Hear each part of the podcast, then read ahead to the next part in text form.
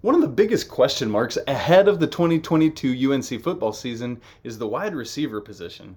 Specifically, who's going to come alongside Josh Downs to be another dynamic playmaker? The answer to that question, it got a little bit murkier over the weekend. And by the way, who's going to be throwing to the receivers? You are Locked On Tar Heels, your daily podcast on the UNC Tar Heels, part of the Locked On Podcast Network. Your team every day.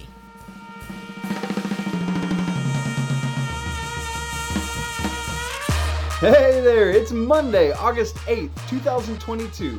Welcome into the Locked on Tar Heels podcast, the only daily North Carolina show out there.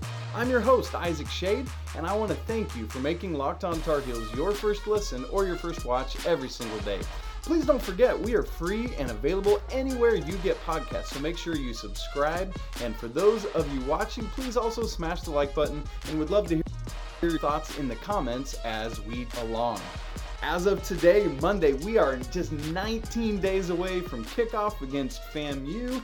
Florida A&M, unreal that it's that close. We're over a week into fall football camp now, and I've got several updates for you, and that's what today's show is going to be all about. First, a bit of news. That news, and it might not be news. We learned on Sunday, got some communication that practice was going to be closed on Monday to the media.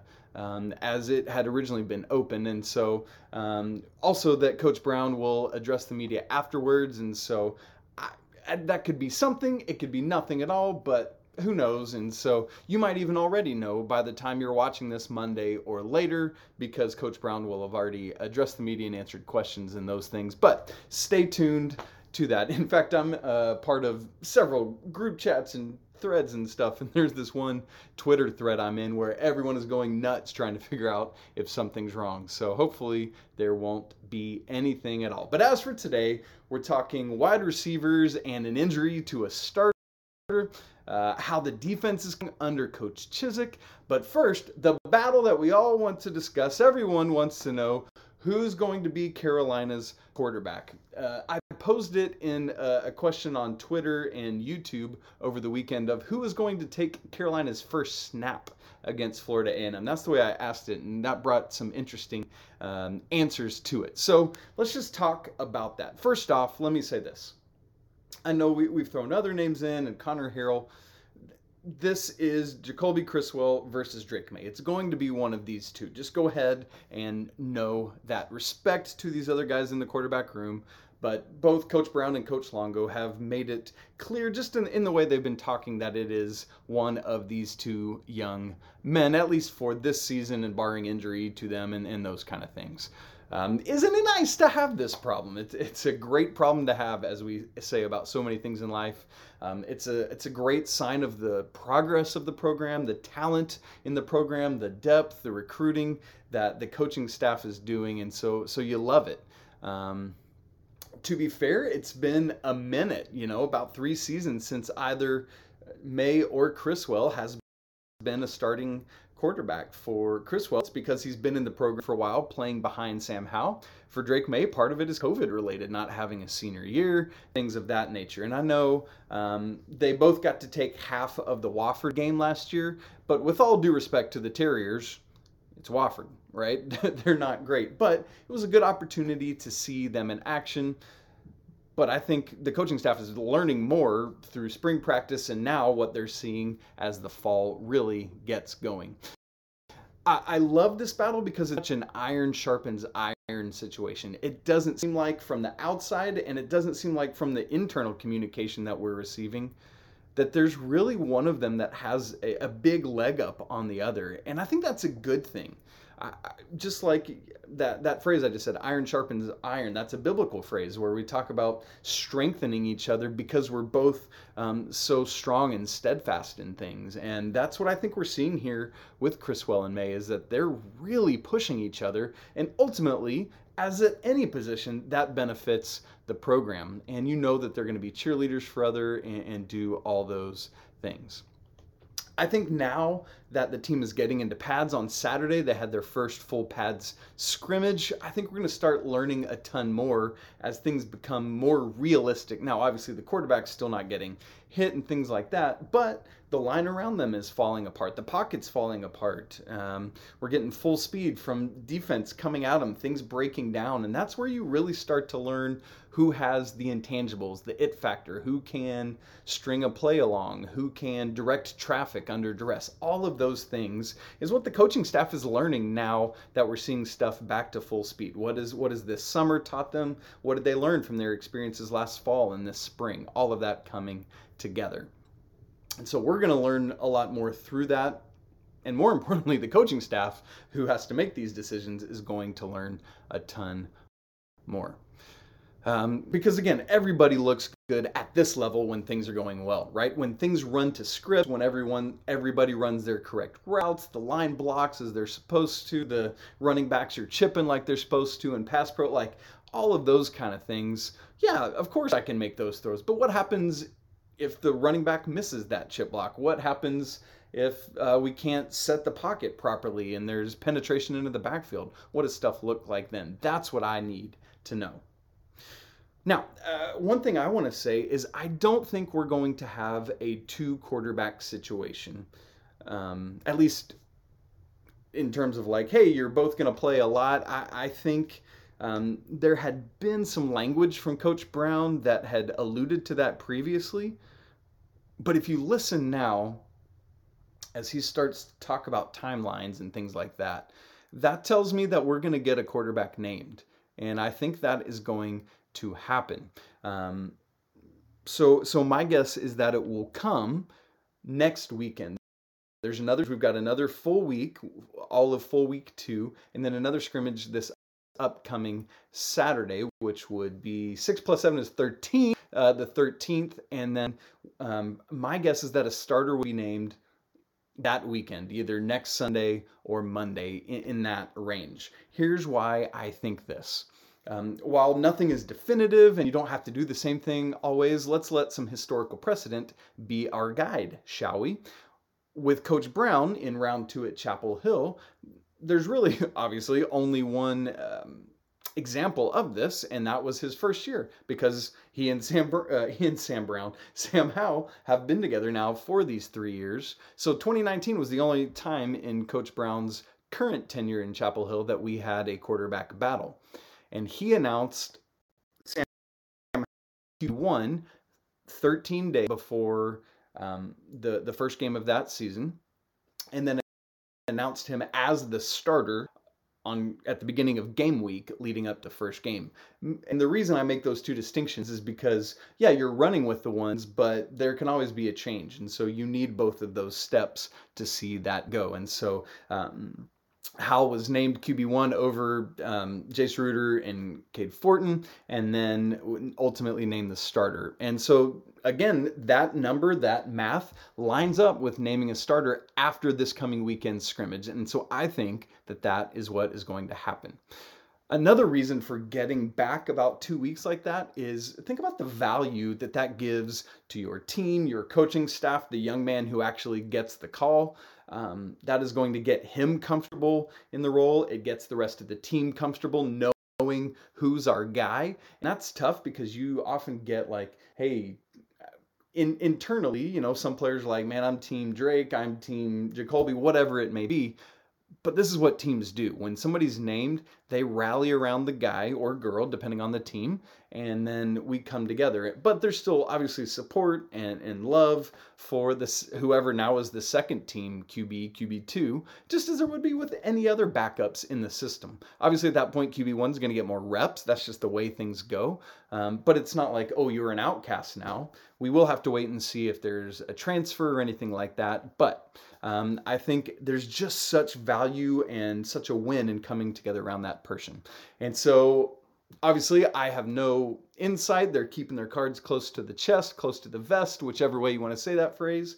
But I'm going to stick with the name I've been saying all along is Drake Maye is who I believe will be named QB1 and ultimately the starter. What's interesting is I, and more importantly, the coaching staff, I think would legitimately be comfortable with either of these guys. But just from watching tape, from from what I'm hearing from people who are there daily at practice, things like that, um, the the size, the requisite size is there. They both these guys have the arm, but maybe Drake's got it a little more consistently, um, and a little bit more when things break down, like the the mechanics, the fundamentals, the throw is still all there. He's mobile enough, right? Uh, he doesn't have the mobility that Jacoby does, but he's again mobile enough, and that's a win. For me, also, Drake Maye's ceiling is higher. Um, I think they both have a high floor, meaning they're they're not going to hurt the team. But I think Drake Maye can ultimately take the Tar Heels further and I mean that both this year and beyond. What I mean by that is he's got the possibility of staying longer to play longer. Uh, depending on how this year goes, there's the possibility, you know, that somebody could leave or other things like that.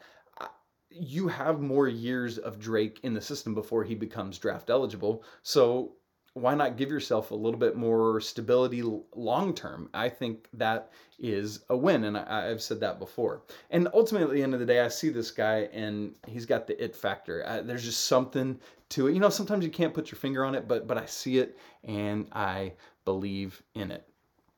And so um, there you go. Drake Maye is my call, and uh, one of the guys he's he be will be throwing to got injured over the weekend. We're going to have to look at that and what's going on with the wide receiver room right after I tell about LinkedIn. As you gear up for fall, you need the right people on your team to help your small business fire on all cylinders. LinkedIn Jobs is here to make it easier to find the people you want to talk to faster and for free. Create a free job post in minutes on LinkedIn Jobs to reach your network and beyond to the world's largest professional network of over 810 million people. Then add your job in the purple hashtag hiring frame to your LinkedIn profile to spread the word that you're hiring so your network can help you find the right people to hire. Simple tools like screening questions make it easy to focus on candidates with just the right skills and experience so you can quickly prioritize who you'd like to interview and ultimately hire. It's why small businesses rate LinkedIn jobs number one in delivering quality hires versus the leading competitors. LinkedIn Jobs helps you find the candidates you want to talk to faster. Did you know that every week nearly 40 million job seekers visit LinkedIn?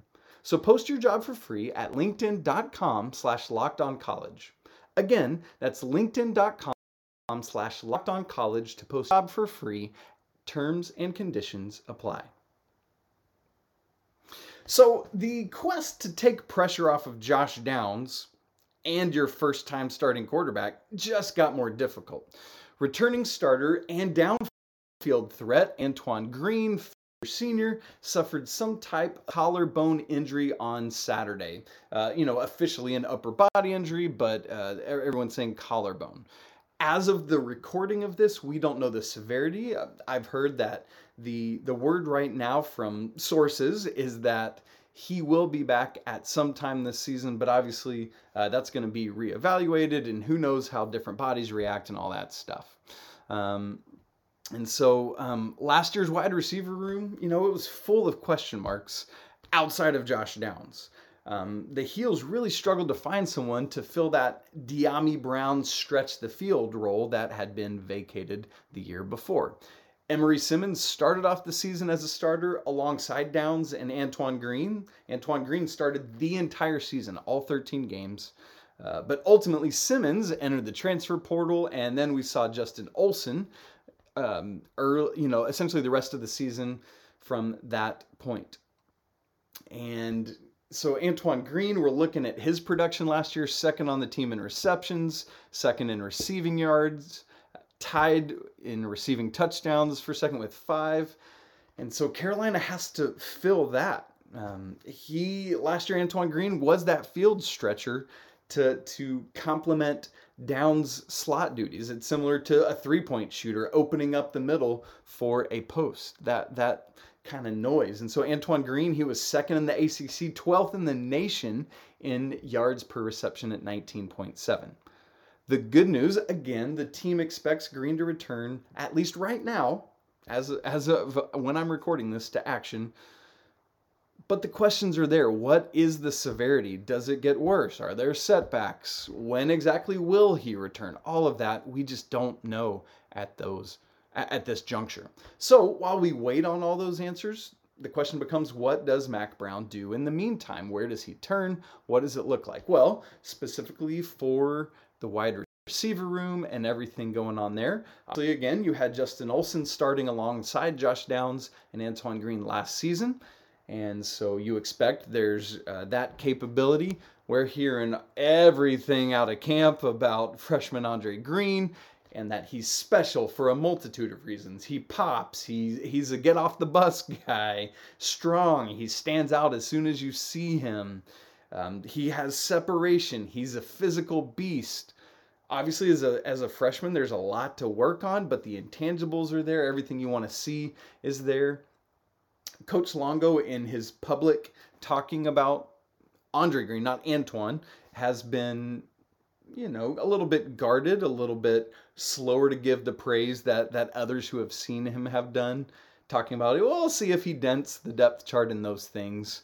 But especially with Antoine Green's injury, you think it's got to be hard, harder at least to keep Andre Greene off the field. Other names to keep keep your eyes on that that we've seen or that have stood out so far in fall: J.J. Jones, Gavin Blackwell, Ty Chapman. Don't forget about Kobe Paysour. There's all these other receivers.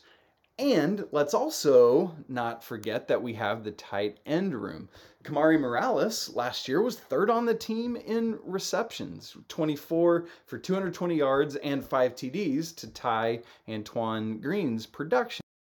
And so he had really taken over that role and run with it, kind of somewhat relegating Garrett Walston's ability, at least in terms of being a receiver versus a, a blocking tight end.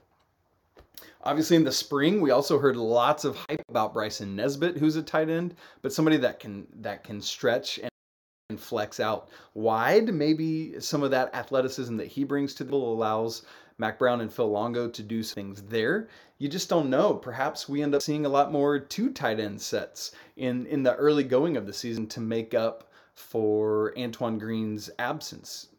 There, there's a lot of options. There's more options than last year, but so much of it other than Downs is unproven. And so, well, I should say other than Downs and other than Morales, right? And so you really need to see that.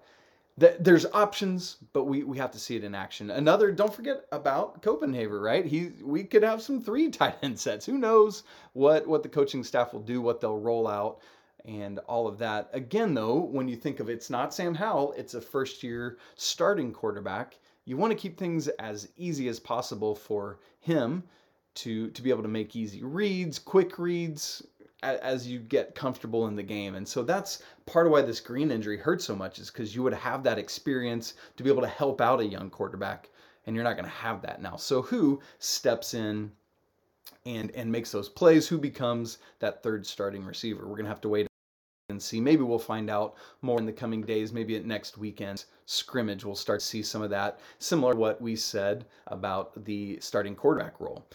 So, ah, it stinks. I hate that for Antoine Green for his last year. Uh, I mean, if it's bad enough, there could be another year, get a medical red shirt and come back, but we'll just have to see what happens there. Brother Green, best of recovery to you. May it be quick and you be fully healthy soon. Okay, so the next question is this How is the defense coming along under Gene Chizik? Is there improvement from what we had seen?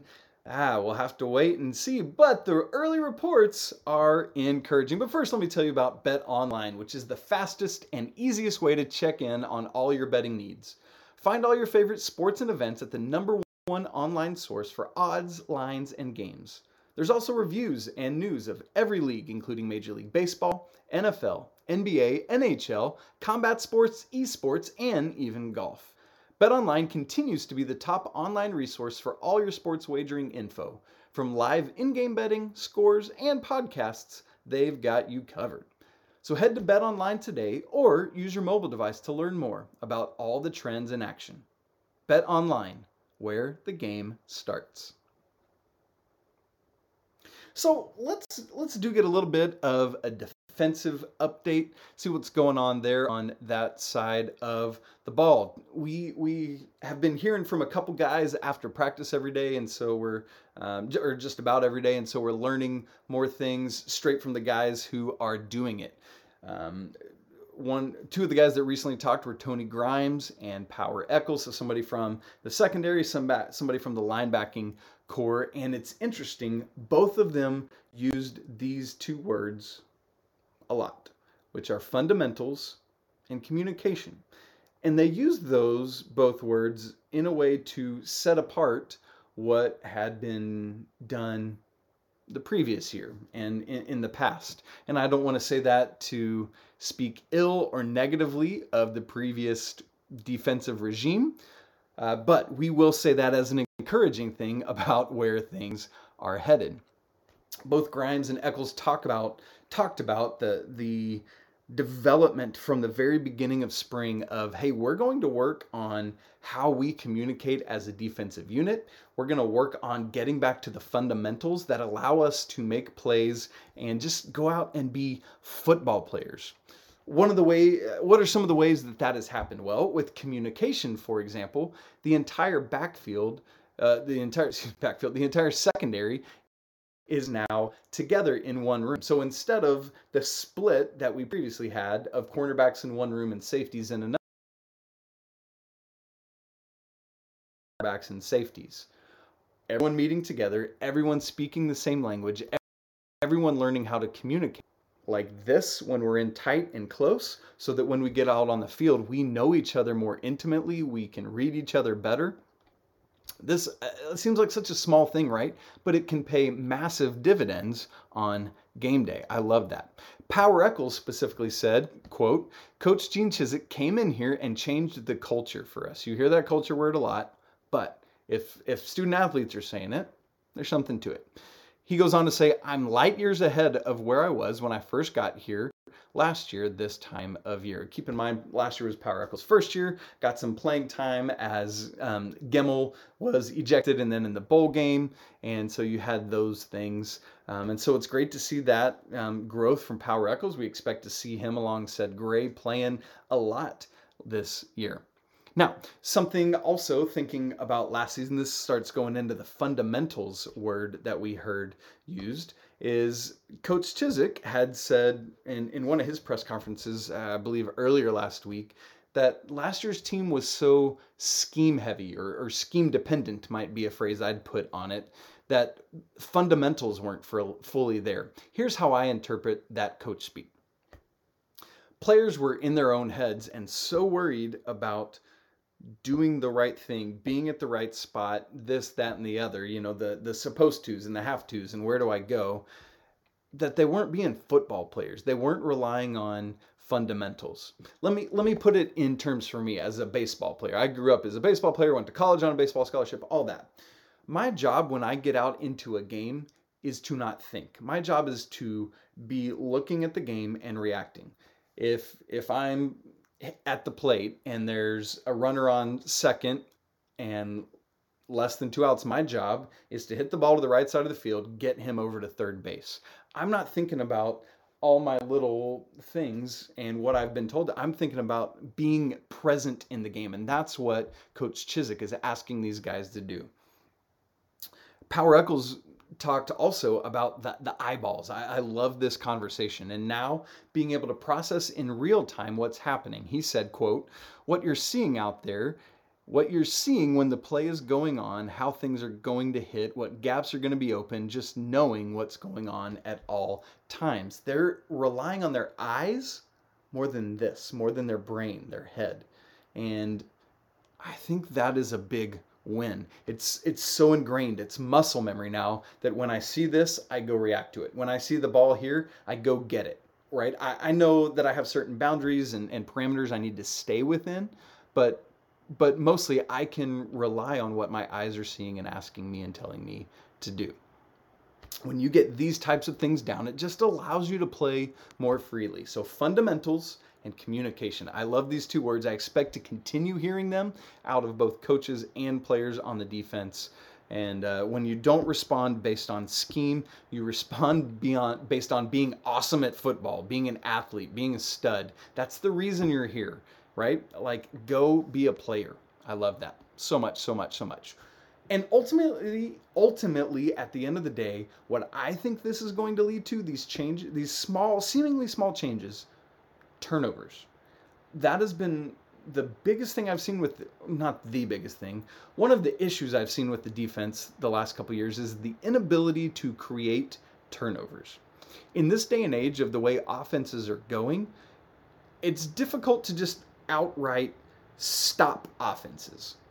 You can hope to slow them down or contain them, but but it's so difficult to really get string a bunch of three and outs together. It's just not not the way things typically go anymore. And so more on a consistent basis, you need to create turnovers for your team to get momentum to not it's not just about like hey can we stop them from the end zone and give up three instead of six and seven no it's like can we get turnovers and get our own six or seven or three right and so that is what i'm really interested to see does the more freedom that this defensive unit will be granted lead to more picks, lead to more um, strips and fumble recoveries and, and things of that nature? I think so, but I'm excited. I'm waiting to see it and I'm excited to see it, and I hope you are too.